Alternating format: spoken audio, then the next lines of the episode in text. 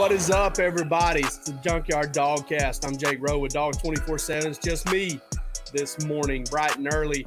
Uh, glad to be here. Very, I'm going to go ahead and issue an apology, though. I'm so sorry that my it's my mug and my mug only on the screen right now. Uh, it's it's freaking me out too. I don't like looking at it either.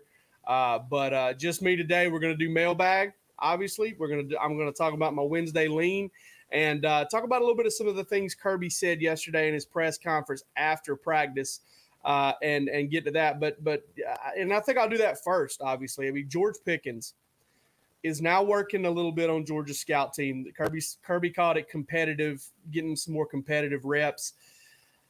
Uh, I still don't know what that means as far as return. Obviously, it's a good sign. It's a good sign that it's a good sign that he is in classes, engaged, all that stuff. I mean, I think when it, whenever this whole thing first came out, whenever the whole ACL thing first was there, I mean, I think you you had to be concerned as to whether or not George Pickens had you know played his last game on January first in that uh, Peach Bowl uh, against Cincinnati, whether George Pickens had played his last game as a Bulldog. Um, I think that's still a possibility. I do think it's a good sign that that he's working with the scout team, that he's out there, that he's engaged, that he's practicing, that he's trying to come back, rehabbing classes, all of that stuff. But I think I'm going to reserve judgment on whether or not I feel good about him coming back and feel good about him rejoining the team until one, he's completely cleared, and he's not. And two, he's practicing in full. He's taking contact in practice. I think those things are the things you really have to kind of watch for there because as of right now, it's it's still a non-contact situation. Uh, it's still a situation where he's uh, you know he, he's not getting thudded up. He's he's just out there working. Now, where I do think this helps Georgia is right now, immediately this week, and I say that because you've got George Pickens and Dominick Blaylock joining Jackson Meeks on the scout team this week, and they're the ones giving Georgia's defense or helping giving George, Georgia's defense a look for Tennessee, and I think that's that's huge. You know, we talked to Lewis Cine. I think I mentioned this on on uh, Monday's pod. Talked to Lewis Cine on Monday, and and you know, I asked him. I said, "Hey, put Lewis, put me inside your head."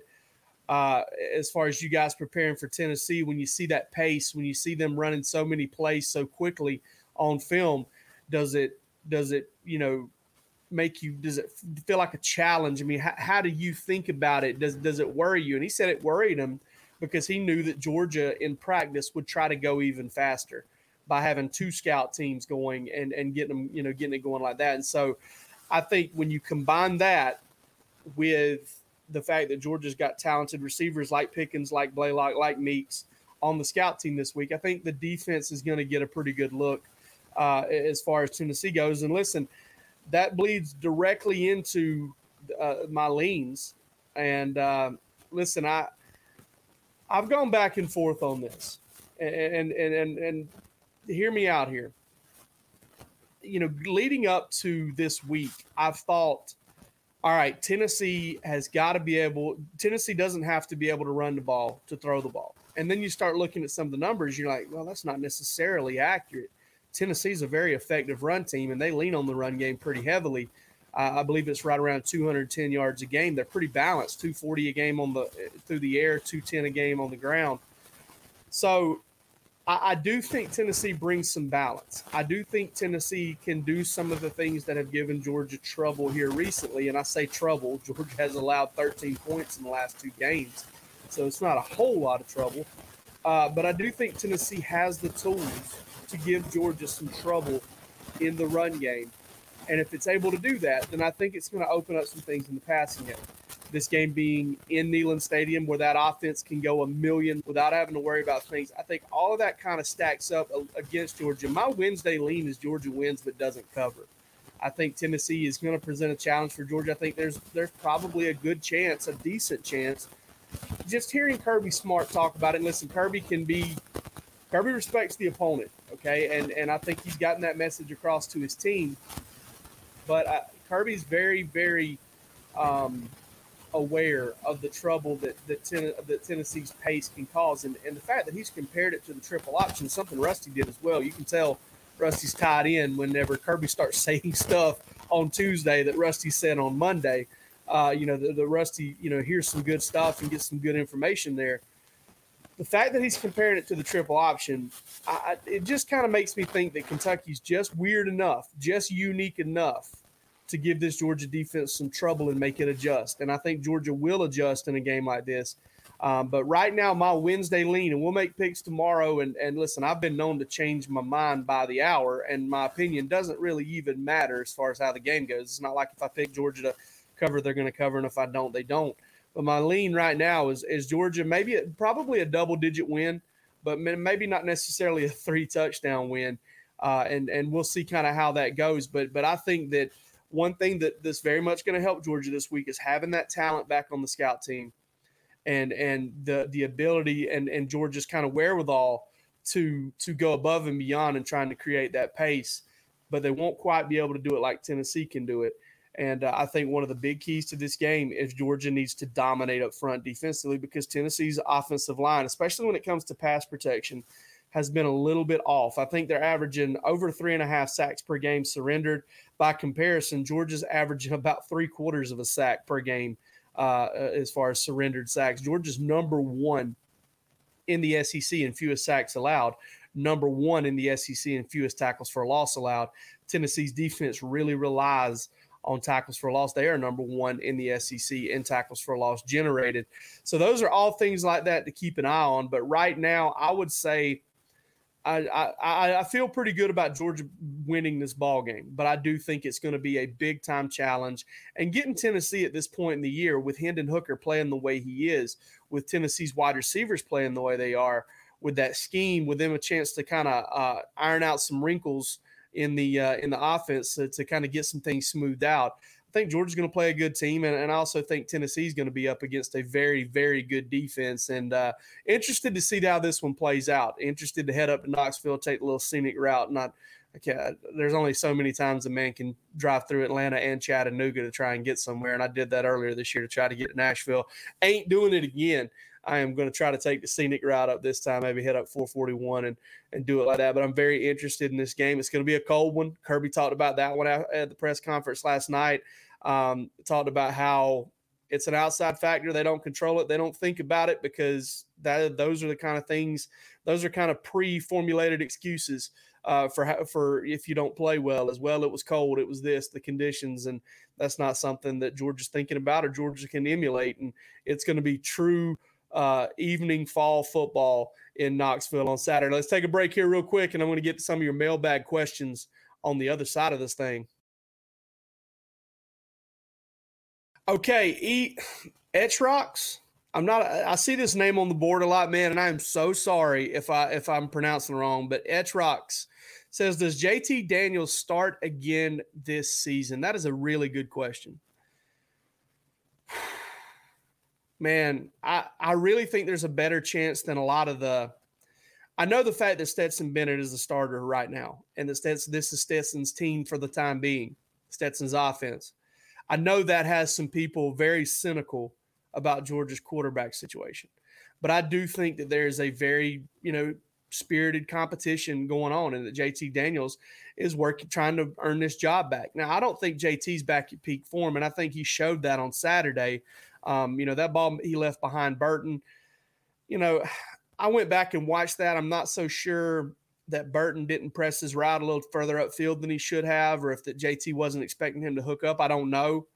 Um, but but I do know that that the optics of it was that that ball was just a little bit off. And uh, but but I do think JT's going to keep competing for this thing. If you if you had to make me if you made me bet on it, um, and I got to choose the amount, I would put a very small amount on yes he does start another game this season. And I say that because Stetson's not a very big guy. And while he doesn't really take hits, he runs around with it a little bit. And at some point, maybe he is going to take a hit. It's, and, and, and, you know, JT's going to have to do that thing uh, a couple of times. You know, Stetson did get hurt last year. That kind of opened the door for JT Daniels to start again. But I think JT Daniels – from everything I've heard, has gotten better and better as he's uh, as he's gotten further removed from that lat injury, as he's kind of shaking the rust off. And I think there is a good chance that he he does end up starting a game. At the very least, ends up playing some meaningful minutes for Georgia and and kind of uh, has a chance to show what he can do and maybe you know get that job back um, at some point this year. And and like I've said all along, guys having both of these guys healthy is huge because Georgia's got a spark if it needs it. And when you're a when you're a football team of the caliber that Georgia is, you're ranked number one. If you've got a spark, if you need it at quarterback, Alabama showed us in 2017. You need that. You need it. You need to have that spark just in case it's available. And they had one in Tua, and then they, had, you know, it didn't really seem like it was going to be a spark in 2018, but they got it from Jalen Hurts as well. And I think Georgia's got two quarterbacks, two different quarterbacks who can who can give them that spark if it's needed. Visor Dog, how many starters on the defense are guaranteed to return for 2022? Jalen Carter, guaranteed to return. Kelee Ringo, that's another one. Um, I really don't. I really wouldn't say beyond those two that I, you know, and Jalen Carter, I guess, is not even technically a starter. Um, I think there's a good chance Nolan Smith comes back. Um, I think there's a chance that Georgia's going to get an inside linebacker back, whether whether it's Quay Walker or Channing Tindall on a COVID year, or Nakobe Dean coming back for his senior year. I think Georgia has a chance to get an get an inside linebacker back. I, I really do think Nolan Smith is a guy. There's I think there's a just from the feel of it and some people I've talked to at this point in the year, and this may change with with Adam Anderson's absence and Nolan Smith maybe getting some more opportunities. But I think Nolan Smith is a guy who loves Georgia and has a chance to continually build on on a on a resume uh, to play uh, to play edge rusher in the NFL and to maybe build on an NFL you know profile. I would say so. I think that's a chance. So you know, I, guaranteed Jalen Carter and Kelee Ringo. Uh, outside of that, um, it wouldn't surprise me if Lewis Cine came back. It wouldn't surprise me if Nolan Smith came back. It wouldn't shock me completely. It surprised me a little bit. Wouldn't surprise me completely if uh, if Nakobe Dean came back. And I think all of those guys would be absolute massive uh, additions. Devonte Wyatt is absolutely gone. I think Devonte Wyatt may be the only guy who is absolutely 100% for sure gone. I think everybody else could come back if they wanted to but um, but but Wyatt is the one that has to go. He's the only super senior. Him and Julian Rochester on that defense. And uh, shout out to Julian Rochester, man. Uh, listen, I got to know this kid in his in his recruitment. Uh, shows you how long ago he signed with Georgia because I was covering some recruiting at the time. Love him. You know, I, I've spoken highly of Demetrius Robertson and just how good of a human being he is. Uh, but Julian Rochester's right there as well, and really glad to see him fight his way back to the field. And uh, we'll see if he travels to Knoxville and gets a chance to play this weekend. Uh, King Georgia, who has the better game against Tennessee, Jermaine Burton or Brock Bowers? Uh, hmm. You know, I, I think Tennessee is going to have to pay attention to Brock Bowers. I think we're still in that that period of time where teams are are having to make sure that they that they pay a lot of attention to Brock Bowers and they maybe limit him. And I think he's getting he's the guy that's getting some safety help. I, am going to go with Jermaine Burton, and I'm going to go with Jermaine Burton just because I think Stetson showed last week that there's a rapport there. That Jermaine showed last week that he's back in the flow, and and to me, the targets, the efficiency, the the the competitiveness of, of the way he played I think that's gotten him back into the flow, and maybe he got him gotten him completely mentally checked in. So I'm going to go with Jermaine Burton there. Uh, but I will say this: one thing about Brock Bowers that's that's that's just so atypical of a tight end is you can find ways to get him the ball, and it doesn't have to be beyond the line of scrimmage. And Georgia has shown that they'll do that, and uh, that's a um, that's the way to look at it. Beezer Don, who gets the majority of the reps in, in place of Adam Anderson? You know, obviously Robert Beal's snap count goes up. I think that's the number one guy you look to. And while Kirby kind of poo pooed this a little bit when I asked him about it after the game on Saturday, I think some of the inside linebackers are going to take on some of Adams' role. Uh, Quay Walker, Channing Tindall, uh, you know, you see those guys rushing from the edge some. I think they're going to take on some of the spy and space responsibilities. Um, and and so that's that, that's kind of the what I see going on there as well. Uh, but as far as as far as like who gets the you know the most um, the most reps in his place, I would definitely, um, you know, I, I, would definitely say Robert Beal is the one that that has the chance to kind of, uh, you know, secure the most there. And uh, hold on, I got an audio fix issue. I got to fix real quick. Sorry about that. Uh, but yeah, so I think that's that's who you're looking at, Robert Beal mainly. But I think it's going to be a by committee effort. And another thing I'll point out out here too, as long as Adam Anderson is out, and we don't know how long that's going to be. And I'm not really going to touch anything about him wanting to come back or that situation in general, not on this show. But I also think that Georgia has to kind of change the way it does things. Not necessarily like wholesale changes, but maybe you turn Travon Walker loose a little bit more. Maybe you turn Jalen Carter loose a little bit more. Uh, maybe you, you know, kind of come up with some different stuff in the blitz, maybe some more straight up pass rush type stuff because Anderson was so effective on those stunts uh, and, and and the ability to do that. You change up who you're going to spy the quarterback with. Maybe you use somebody a little bit closer uh, to the line of scrimmage, maybe in the secondary um, in in times. So uh, th- those are some things that I would definitely um, you know suspect Georgia would kind of look at. All right, little penny. Tennessee's given up over 200 yards rushing in four of their six SEC games, giving up over 300 yards passing in three of the six. Where do you see Georgia attacking them more? I, I think Georgia's going to have more success through the air, and I say that because teams have have shown you time and time and time again. Everybody except Arkansas has shown you that they're going to come up and try to stop Georgia's run game first. And, uh, you know, that's Kirby Smart's philosophy as well. You want to stop the run first, make a team one dimensional, kind of take away that physical element of the offense. I think Tennessee's going to come up and do that. And I think Georgia, more so than last week against Missouri, is going to be willing to take those shots over the top and throw the football. I, I do think you got to get a little bit of a run game going because if you don't, you take play action out of any offense, especially this Georgia offense, and it's going to limit it a little bit. And so I think Georgia's going to have to get a little bit of a run game going, but but I do think there's going to be more success through the air um, in this game. And you know, I could see a situation where Georgia hits a couple, two or three really big plays. And Georgia's been really explosive in the past game of late. You look at the number of 30 plus yard plays, and I know 20 plus yard plays have kind of been a buzzword for me, but you look at 30 plus yard plays. Georgia has created quite a few of them over the last couple weeks, and and Georgia's averaging. I said this on last podcast Every six pass attempts, Georgia's completing a pass of 20 yards or more. And that is right on par with some of the elite offenses we've seen the last few years. Alabama had 5.9.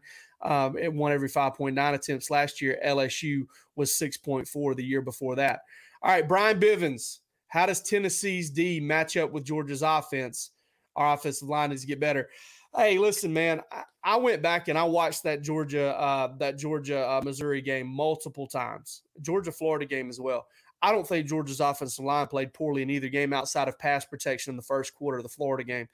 Um, you can go back and you can watch Georgia get it done at the point of attack so many times against Missouri, only to have not one but two unblocked defenders in there. And and your Georgia's going to be stubborn with the run game and running into some of those stacked boxes. Um, you know, Tennessee's run defense is not great. Tennessee's pass defense is not great. Tennessee's offense is clicking, and I think they're perfectly willing to try and play in a shootout if they if they can. It's going to be tough to play Georgia in a shootout because it's tough to put up shootout points against that defense. Uh, but but I, I think Georgia's defense offense matches up really well because of the balance because you you're going to have to pick your poison a little bit against Georgia uh, offensively because they're a big play passing attack and they're a grinded out death by a thousand cuts type thing in the run game. One thing I will say though is with Stetson Bennett at quarterback, something you're seeing more of week to week is Georgia is extending the run game with Stetson Bennett's arm. They do it much better with JT Daniels, those quick throws, those easy throws. JT has been more effective with those on a large scale. But Stetson extends the run game with his with his feet, and he's also doing it more with his arm. So you, you may see more of that against Tennessee as well. Tyler S. Uh, all the different S names I can think of here uh, for last there. But uh, do you think Monken will try to establish a run game in order to win time of possession and give our defense some room to breathe against the Vols, uh, assuming they're more relaxed than Mizzou? Um, I don't think they'll be more relaxed uh, against the run. I think I think Tennessee is probably going to stack the box and make Georgia throw the football um, because I think to be if Tennessee feels confident they can get in a shootout, I don't think they want to die death by a thousand cuts and let Georgia kind of ground out those five, six, seven, you know, ten yard carries. I think they're going to say, hey, if you want to throw it over the top and get us, then we're going to come back and try to do the same thing to you um, and, and they're going to stop the run game. And and I don't necessarily know that time of possession is all that big of a factor. It's definitely not a factor for Tennessee. You know, I was I was you know reading some stuff from Wes Rucker our uh, our GoVols 24 17 beat writer over there, and it does an incredible job. And one of the things I noticed that Wes was talking about was that Josh Heupel just doesn't care about time of possession. He wants to put up points. And Georgia has shown a willingness to get away from time of possession as well and, and, and try to put up points and be explosive. I don't think you've got two teams that are just absolutely dead set on doing it. Listen, Kentucky dominated time of possession last week against Tennessee and gave up 45 points. Georgia's better defensively than Kentucky. You look back at that Georgia Kentucky game, I think Georgia had nine plays, generated nine plays in one ball game of 20 yards or more. So Kentucky is susceptible to the big play, whereas Georgia is not so much. But I don't think you come into a game like this against a team that, quite frankly, listen, got a lot of respect for Tennessee. I think Tennessee has the opportunity to give Georgia a bigger challenge than it has faced all year. But Georgia's more talented. 1 to 85, more talented. 1 to 22, more talented. 1 to 50, more talented. And I don't think you you as a staff can go into a game where you're the more talented football team, where you're the more complete football team and say, "Oh, we got to win time of possession." That's something you do when you may be a little bit outmanned or you're really worried about a, a, team's ability just to kind of you know mercy you a little bit and kind of lock lock fingers with you and, and put you on your knees. Uh, I don't think Tennessee's quite there yet. Um, so I don't think time of possession is going to be a big factor um, in this game. Uh, what are you hearing on Shemar James, Shane O'Mac, 21? Uh, I think Shemar, Georgia's in this, Alabama's in this. Uh, you know, both teams are absolutely in it. I will say, I had a college defensive coordinator tell me about Shemar James that he's he's one of, if not the best linebacker prospect in the country. He can do a little bit of everything. He's very similar to me to Jalon Walker uh, in that he can play inside. You could rush him from the edge. He could do some Quay Walker type stuff. Uh, he's that kind of player. And, uh, you know, I, Georgia's very much in it, but Alabama's the home state school. Alabama has a lot of ties down there where he's from, uh, which I believe is Mobile, Alabama it's going to be tough to beat Alabama in this one, but Georgia's got themselves in position, and and you know I think that that he's a guy that um, that that is a very good player, and uh, and I think Georgia's going to go all out for him here down the stretch and try to make that one happen. All right, guys, that's all we got for mailbag questions. Uh, I really appreciate everybody joining me today. Again, my sincerest apologies for you having to look at my scraggly face and just my scraggly face. I mean, I know, listen, Rusty and Kip, they're not gorgeous either, uh, but at least you get to look at different you know levels of ugly and, and i'm not even you know they're prettier than i am for sure uh, but but just me today and i uh, hope i got all to got to plenty of your questions and uh, we'll be back tomorrow hopefully with a full staff to do our picks and player of the game predictions and and, and one big thing on this game. But for this episode of the junkyard dogcast i'm jake rowe with dogs 24 7 y'all take it easy